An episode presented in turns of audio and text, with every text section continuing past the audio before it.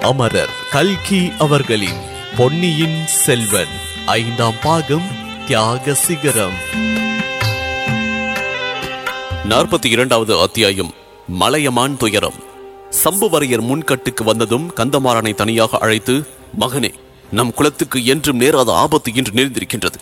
அதிலிருந்து நாம் தப்ப வேண்டுமானால் நான் சொல்வதை உடனே நீ தடை செய்யாமல் நிறைவேற்ற வேண்டும் என்று கூறினார். கரிகாலருடைய மரணம் கந்தமாறனை பெரிதும் கலங்க செய்திருந்தது.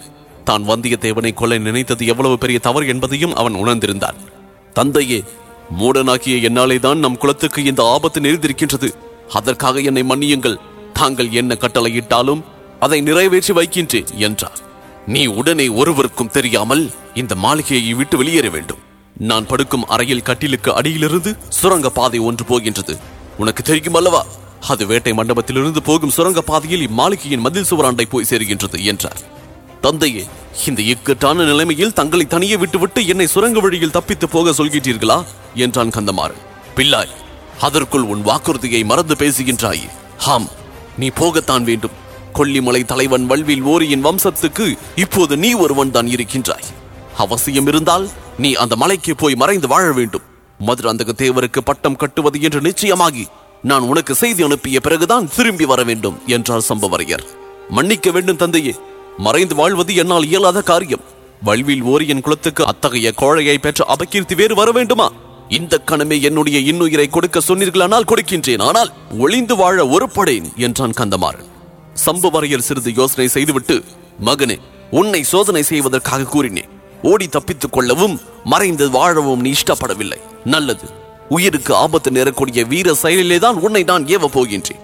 சுரங்க பாதை வழியாக உடனே வெளியேறி செல். ஆனால் கொல்லிமலைக்கு போக வேண்டாம். நேரே தஞ்சாவூருக்கு போ. பெரிய பழுவட்டரையர் அநேகமாக அங்கே இருக்கலாம். இருந்தால் அவரிடம் இங்கே நடந்ததை சொல்லு.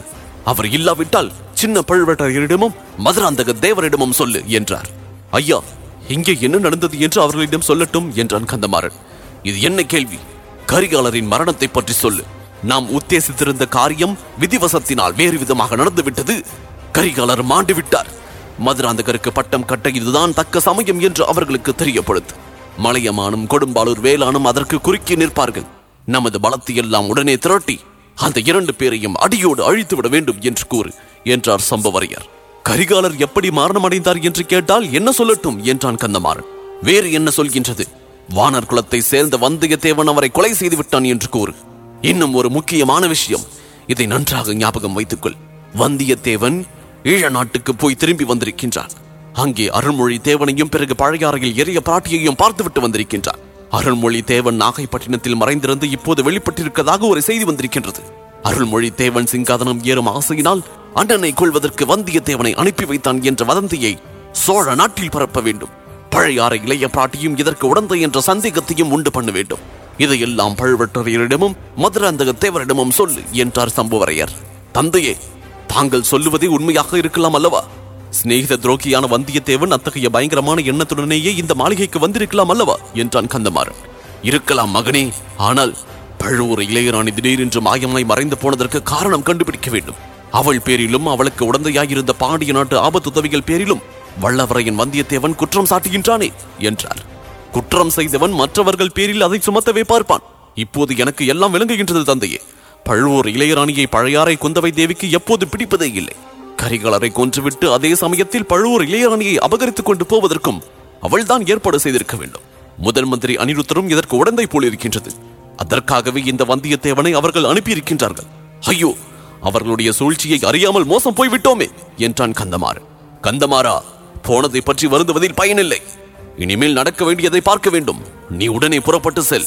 கரிகாலன் மரண செய்தி சுந்தர சோழருக்கு போய் சேர்வதற்கு முன்னால். தஞ்சையில் வேறு யாருக்கும் தெரிவதற்கு முன்னால். பழுவேட்டரையர்களுக்கும் மதுராந்தக தேவருக்கும் தெரிய வேண்டும். ஆகையால் நீ விரைந்து செல். தஞ்சை கோட்டைக்குள் போவதற்கும் ரகசிய சுரங்க வழி உண்டு என்பது உனக்கு தெரியும் அல்லவா? என்றார் சம்பவரையர். தெரியும் தெரியும். அப்படியானால் உடனே புறப்படு. புறப்படுகின்றேன் தந்தையே. என் தங்கை மணிமேகலை அவளை பற்றித்தான் சிறிது கவலையாக இருக்கின்றது வேண்டாம். உனக்கு அந்த கவலை வேண்டாம். நம்மிடம் அவள் உளறியது போல் வேறு யாரிடமும் உளறுவதற்கு நான் விடமாட்டேன். அப்படி அவள் உளர முற்பட்டால் அவளை என் கையினாலேயே கொன்று விடுவேன் என்றார். ஐயோ அதற்காகத்தான் கவலைப்படுகின்றேன். தங்கள் கோபத்தை எண்ணித்தான் பயப்படுகின்றேன் என்றான் கந்தமாறன். வேண்டாம் அவளுடைய மனத்தை மாற்றும் வழி எனக்கு தெரியும். ஆஹா விதி விசித்திரமானதுதான். முதலில் அவளை நாம் மதுராந்தக தேவருக்கு மனம் செய்து கொடுப்பது என்று எண்ணினோம். இடையில் அந்த எண்ணம் மாற்றிக்கொண்டு கரிகாலருக்கு மனம் செய்து கொடுக்க உத்தேசித்தோம். கரிகாலர் இன்று பிணமாக கிடைக்கின்றார். நல்ல வேலை மணிமேகலையின் உள்ளம் அவரிடம் செல்லவில்லை. நமது பழைய உத்தேசத்தை நிறைவேற்ற வேண்டியதுதான். ஆனால் தந்தையே மணிமேகலையின் உள்ளம் இப்போது அந்த சண்டாளன் வந்தியத்தேவன் பேரில் அல்லவா போயிருப்பதாக தெரிகின்றது. அதெல்லாம் ஒன்றுமில்லை மகனே.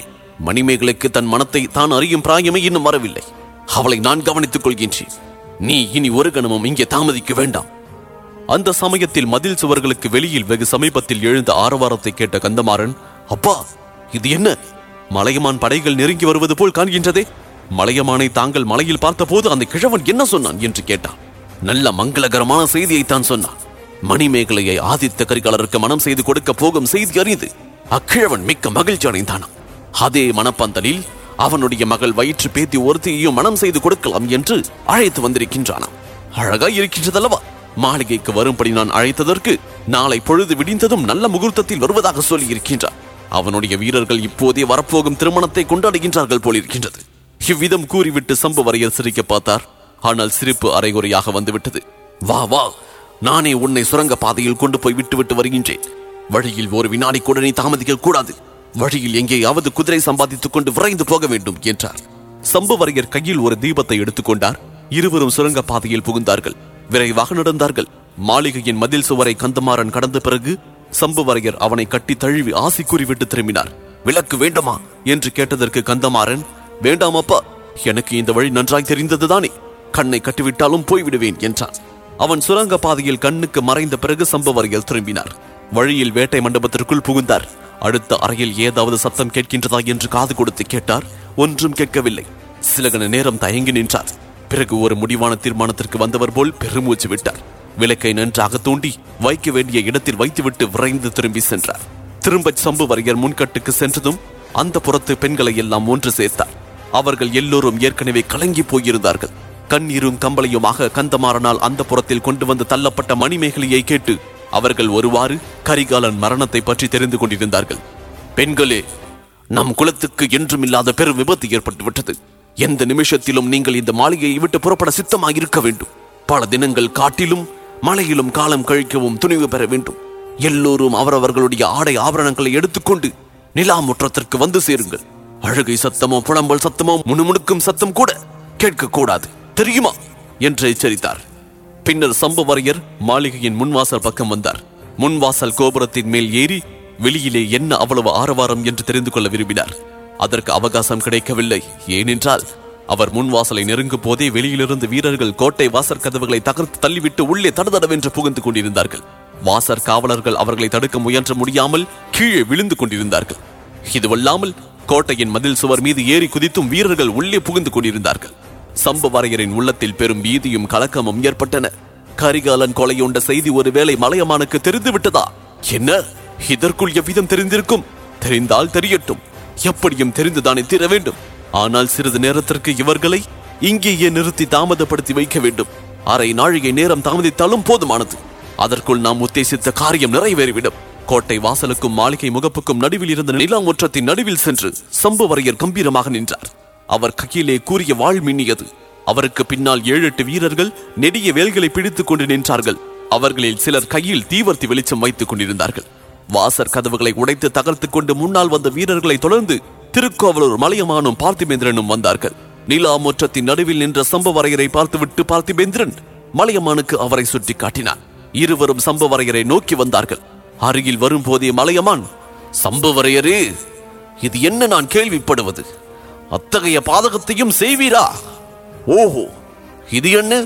கையில் வாளுடன் நிற்கின்றீரே உமது உத்தேசம் என்ன? என்று கேட்டுக்கொண்டே வந்தார். அந்த கேள்வியை உங்களிடம் கேட்கத்தான் நிற்கின்றேன். உங்கள் உத்தேசம் தான் என்ன? வாசற் கதவை தகர்த்து கொண்டு வந்ததின் நோக்கம் என்ன? சற்று முன்னால் நான் வந்து தங்களை அழைத்தேன். நாளைக்கு நல்ல வேலை பார்த்து கொண்டு வருவதாக சொன்னீர்கள் என்றார் சம்பவரையர். சம்பவரையரே நல்ல வேலை இப்போது வந்து விட்டது அதனாலே தான் வந்தேன். ஆதித்த கரிகாலன் எங்கே? வீரபாண்டிய தலை கொண்ட வீராதி வீரன் எங்கே?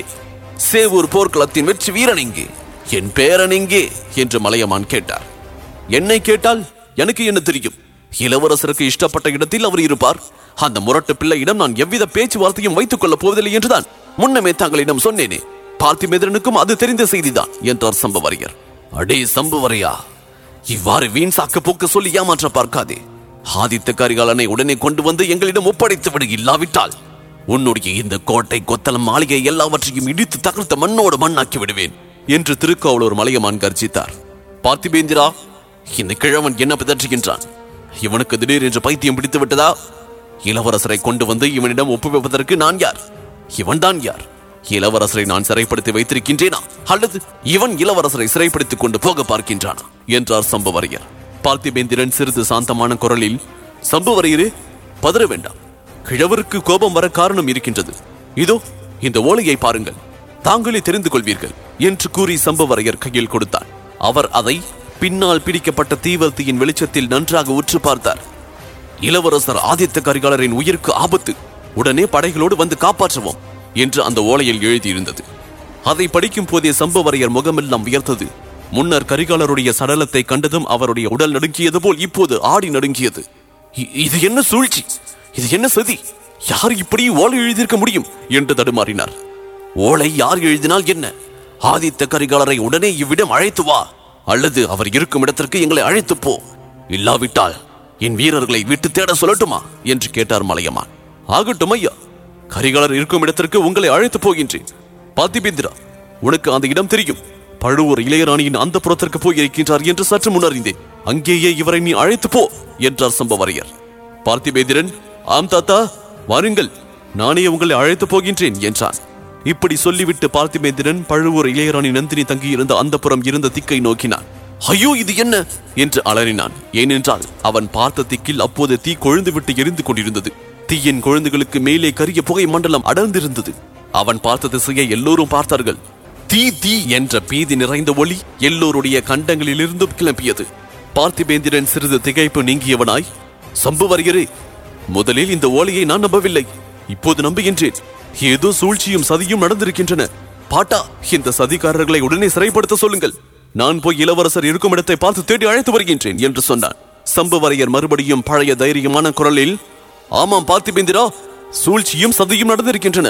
ஆனால் செய்தவர்கள் நீங்க என் அரண்மனையின் கதவை தகர்த்து கொண்டு புகுந்தீர்கள். உங்கள் வீரர்களை ஏவி விட்டு தீ வைக்கும்படி சொல்லி இருக்கின்றீர்கள். இளவரசருக்கு ஏதேனும் ஆபத்து என்றால் அதுவும் உங்களாலே தான் நேர்ந்திருக்க வேண்டும். ஜாக்கிரதை. இதற்கெல்லாம் பழிக்கு பழி வாங்க காலம் வரும் என்றார் பார்த்திபேந்திரன் அவருடைய வார்த்தைகளை பொருட்படுத்தாமல் ஓடினான். அதே சமயத்தில் சம்புவரையர் வீட்டு பெண்கள் கும்பலாக மாளிகைக்குள்ளே இருந்து நிலாமுற்றத்திற்கு வந்தார்கள். அவர்களுடைய மனக்கலக்கத்தை அவர்கள் முக பாவங்கள் வெளிப்படுத்தின ஆனால் யாருடைய குரலிலிருந்தும் ஒரு சிறிய முணுகலாவது விம்மலாவது கேட்கவில்லை. அவர்களில் சிலருடைய கவனம் மாளிகையின் பின்புறத்தில் வெளிச்சமாக தெரிந்த இடத்திற்கு சென்றது. ஒருவரை ஒருவர் கட்டி அணைத்து கொழுந்து விட்டு எரிந்த தீச்சுடரை காட்டினார்கள். மணிமேகலையும் அதை பார்த்தால் உடனே ஐயோ தீ! அவர் அங்கு இருக்கின்றாரே என்று அலறிக்கொண்டு அந்த திக்கை நோக்கி ஓடத் தொடங்கினார். சம்புவரையர் குறுக்கிட்டு அவளை நிறுத்தினார். அவளுடைய முகத்தில் பலார் என்று ஓர் அறை கொடுத்தார். பிறந்தது முதல் யாரும் தன்னை இப்படி நடத்தி அறியாதவளான மணிமேகலை? சம்புவரையரின் கண்ணுக்கு கண்ணான செல்ல பெண் மணிமேகலை தந்தையை வெறித்து நோக்கிய வண்ணம் ஸ்தம்பித்து நின்றார். சம்புவரையர் சிறிது இறங்கிய குரலில் அசற்று பெண்ணி உனக்குத்தான் முன்னமே நான் எச்சரிக்கை செய்திருந்தேனே. ஏன் எனக்கு கோபம் வர செய்கின்றார் என்று கூறிவிட்டு அதோ பார் அலறி அடித்துக் கொண்டு ஓட வேண்டிய அவசியம் இல்லை என்று தெரிந்து கொள் என்றார். சம்புவரையர் சுட்டிக்காட்டிய திசையிலிருந்து வந்தியத்தேவன் தள்ளாடி தள்ளாடி நடந்து வந்து கொண்டிருந்தான். அவனுடைய தோளின் பேரில் ஆதித்த கரிகாலன் உயிரற்ற உடலை சாத்தி எடுத்துக் கொண்டு வந்தான். சம்புவரையருக்கும் அவருடைய மகளுக்கும் நடந்த விவாதத்தில் கவனம் செலுத்திய மலையமானும் இப்போது வந்தியத்தேவனை நோக்கினார். அவன் மெல்ல மெல்ல தள்ளாடி வருவதையும் அவனுடைய தோளில் யாரையோ தூக்கி கொண்டு வருவதையும் கண் கொட்டாமல் பார்த்து கொண்டு நின்றார். ஏனோ அவருடைய முதுமை பிராயம் அடைந்த உடம்பு நடுங்கியது. உள்ளத்தில் ஒருவித திகில் உண்டாயிற்று. கிட்ட நெருங்கி வந்தவனை பார்த்து ஏதோ கேட்க விரும்பினார் ஆனால் நாய் எழவில்லை. தொண்டை அடியோடு அடைத்துக் கொண்டு விட்டது. வந்தியத்தேவன் மலையமானை பார்த்து கொண்டே அவர் அருகில் வந்தான். ஐயா இதோ இளவரசர் கரிகாலர். வீரபாண்டியன் தலை கொண்ட இந்த வீராதி வீரரை உயிரோடு தங்களிடம் கொண்டு சேர்க்க என்னால் இயலவில்லை. உடலை மட்டும் தீக்கரையாகாமல் கொண்டு சேர்த்தேன். விதியினாலும் சதியினாலும் கொல்லப்பட்ட உங்கள் பேரப்பிள்ளையை இனி நீங்கள் ஒப்புக்கொள்ளுங்கள் என்று கூறிவிட்டு வந்தியத்தேவன் இளவரசர் கரிகாலரின் சடலத்தை மெதுவாக கீழே இறக்கி படுக்க வைத்தான். உடனே தடால் என்று தானும் கீழே விழுந்து நினைவிழந்தான். கிழவர் மலையமான் இளவரசரின் உடலுக்கு அருகில் உட்கார்ந்தார். அவருடைய வீர திருமுகத்தை சற்று நேரம் உற்று நோக்கினார். திடீரென்று மலை குலுங்குவது போல் அவருடைய உடம்பெல்லாம் குலுங்கி அசைந்தது. அலை கடலின் பேராரவத்தைப் போல் அவருடைய தொண்டையிலிருந்து ஐயோ! என்ற சோக குரல் வந்தது. தம் இரும்பையொத்த முதிய கைகளினால் தலையிலும் மார்பிலும் மாற்றி மாற்றி அடித்துக் கொண்டார். என் செல்வமே உன்னை மனக்கோலத்தில் பார்க்க வந்தேனே பிணக்கோலத்தில் பார்க்கின்றேனே என்று எட்டு திசையும் கிடுகிடுத்து நடுங்கும்படியாக அலறினார் பின்னர் அம்முது பெருங்கிழவர் ஆதித்த கரிகாலன் பிறந்ததிலிருந்து நடந்த சம்பவங்களை ஒவ்வொன்றாக கூறி புலம்பினார். அவன் பிறந்த நாளில் நடத்திய கொண்டாட்டங்களை குறிப்பிட்டார். அவன் குழந்தையாக இருந்த போது தமது மடியிலும் கரங்களிலும் தோள்களிலும் கொஞ்சி விளையாடியதை சொல்லி அழுதார். அவனுக்கு வேல் எறியவும் வாழ் பிடித்து சண்டை செய்யவும் தாம் கற்றுக் கொடுத்ததையெல்லாம் சொன்னார். பதினாறாவது பிராயத்தில் சேவூர் போர்க்களத்தில் அவன் நிகழ்த்திய அசகாய சூரத்தனமான வீர பராக்கிரம செயல்களை ஒவ்வொன்றாக கூறி தூக்கித்தார். ஐயோ பாண்டியனோடு நடத்திய அந்த வீர போர்களிலே நீ இறந்து வீர சொர்க்கம் அடைந்திருக்க கூடாதா? இந்த சண்டாளன் சம்புவரையனும் இவனோடு சேர்ந்த சதிகாரர்களும் செய்த சூழ்ச்சிக்கு இரையாகி மாண்டிருக்க வேண்டும். அந்தோ உன்னை நானே இவன் விருந்தாளியாக போகும்படி சொல்லி அனுப்பினேனே. எனக்கு வயதாகி விட்டது. உனக்கு எங்கே நண்பர்கள் வேண்டும் என்று எண்ணி இவன் மகளை நீ மணந்து கொண்டால் உன் கட்சியில் இருப்பான் என்று நம்பி அனுப்பினேனே. சம்பவரையன் மாளிகைக்கு அனுப்புவதாக எண்ணிக்கொண்டு யமனுடைய மாளிகைக்கு விருந்தாளியாக அனுப்பிவிட்டேனே. நான் அல்லவோ பாதகன் நான் அல்லவோ உன்னை கொன்றவன் என்று கூறிவிட்டு மீண்டும் மீண்டும் தம் தலையில் அடித்துக் கொண்டார். பின்னர் திடீரென்று சோகத்திலிருந்து விடுபட்டு ரௌத்திரக்காரம் அடைந்து சுற்றும் முற்றும் பார்த்தார். அடே சம்புவரையா உண்மையை சொல். இளவரசர் எப்படியான மாண்டார்? என்ன சூழ்ச்சியடா செய்தாய்? தேவேந்திரனை வந்து எதிர்த்தாலும் நேருக்கு நேர் நின்று அவனை வென்றிருக்க முடியாது. எத்தனை பேர் அவன் பேரில் ஏவி விட்டாய்? அவர்கள் எங்கே மறைந்திருந்து எப்படியடா இந்த வீராதி வீரனை கொன்றார்கள்? உண்மையை சொல்லிவிடு என்று கர்ஜித்தார். சம்புவரையரும் கோபத்தோடு கிழவா உன் முதுமை பிராயத்தை முன்னிட்டு பொறுத்திருக்கின்றேன். இளவரசர் எப்படி இருந்தார் என்று உனக்கு எவ்வளவு தெரியுமோ அவ்வளவுதான் எனக்கும் தெரியும். இளவரசர் சடலத்தை தூக்கிக் கொண்டு வந்தானே? அவனை கேட்டால் ஒருவேளை சொல்லுவான். என்னை கேட்பதில் என்ன பயன்? என்றார். அடே உன்னுடைய மாளிகையில் உன்னுடைய விருந்தாளியாக இருக்கும் போது இச்சம்பவம் நிறுத்திருக்கின்றது நீ ஒன்றும் அறியாதவன் போல பேசுகின்றாய். இதை யார் நம்புவார்கள்? நல்லது. உன்னை சுந்தர சோழ சக்கரவர்த்தி கேட்கும் போது இந்த மறுமொழியை அவரிடம் சொல்லு. வீரர்களே இந்த சம்புவரையனை சிறைப்படுத்துங்கள். இவனுடைய மாளிகை மதில் சுவரை எல்லாவற்றையும் இடித்து தரையோடு தரையாக்குங்கள். என்று கிழவர் இடிமுழக்கம் போன்ற குரலில் கட்டளையிட்டார். அப்போதுதான் திரும்பி வந்திருந்த பார்த்திபேந்திரன் மலையமானை பார்த்து ஐயா இந்த மாளிகையை அழிக்கும் பொறுப்பு நமக்கு கிடையாது. அக்னி பகவான் அந்த வேலையை மேற்கொண்டு விட்டார் அதோ பாருங்கள் என்றான். மலையமான் பார்த்தார் அந்த பெரிய மாளிகையில் ஒரு மூலையில் சற்று முன் காணப்பட்ட தீ வெகு சீக்கிரமாக பரவி வருவதை கண்டார். பிரம்மாண்டமாக வளர்ந்து வானலாவி கொழுந்து விட்டிருந்த அப்பெருந்தீ மாடா கூடங்களையும் மச்சு மெத்தைகளையும் கோபுர கலசங்களையும் விழுங்கி பஸ்மீகரம் செய்து கொண்டு மேலும் மேலும் இறை தேடி அதன் ஆயிரம் பதினாயிரம் செந்நாக்குகளை நீட்டிக்கொண்டு விரைந்து வருவதை கண்டார். அந்த கோர பயங்கரமான காட்சியை பார்த்த வண்ணமாக திருக்கோவலூர் வீரர்கள் பிரமித்து நிற்பதையும் கண்டார். சரி சரி அக்னி பகவான் நமது வேலையை ஏற்றுக்கொண்டு விட்டார். நல்லது பார்த்திபேந்திரா உடனே புறப்படுவோம். மூன்று உலகமாலும் சுந்தர சோழ சக்கரவர்த்தி நமது மூத்த மகனை பார்க்க வேண்டும் என்று மூன்று வருஷமாக சொல்லி அனுப்பி கொண்டிருந்தார். என் மகள் வனமாதேவி இளவரசனை அழைத்து வரும்படி எனக்கு சிபாரிசு மேல் சிபாரிசு அனுப்பி கொண்டிருந்தார் உயரற்ற இளவரசரின் சரளத்தையாவது அவர்கள் கடைசி முறை பார்க்கட்டும். இந்த வீராதி வீரனுடைய உடலை சம்புவரனுடைய மாளிகையை விழுங்கி அக்னிக்கு நாம் இரையாக்க வேண்டாம். தஞ்சாவூருக்கு எடுத்து செல்வோம். சக்கரவர்த்தியின் சன்னிதானத்தில் கொண்டு போய் போடுவோம். உயிர்களை இழந்த திருமுகத்தையாவது பெற்ற தாயும் தகப்பனாரும் பார்த்து புலம்பட்டும். இளவரசனை கொன்ற சண்டால பாதகர்களுக்கு தக்க தண்டனையை சக்கரவர்த்தியை விதிக்கட்டும் என்றார் மலையமான். இதன் தொடர்ச்சியை அத்தியாயம் நாற்பத்தி மூன்று மீண்டும் கொள்ளிடக்கரை இதில் தொடர்ந்து கேட்கலாம். இதுவரை பொன்னியின் செல்வன் பாட்காஸ்ட் கேட்டீங்க. இன்ஸ்டாகிராமில் என்ன ஃபைண்ட் செய்ய முருகன் டாட் டிஜே மற்றும் ஃபேஸ்புக்கில் ஃபைண்ட் செய்ய இந்த சவுத் ரேடியோ செயலியின் இடது பக்க மேல்மொழியில் உள்ள ஷேர் பட்டனை கிளிக் செய்யுங்க. மீண்டும் மற்றொரு பாட்காஸ்டில் சந்திப்போம். நன்றி வணக்கம்.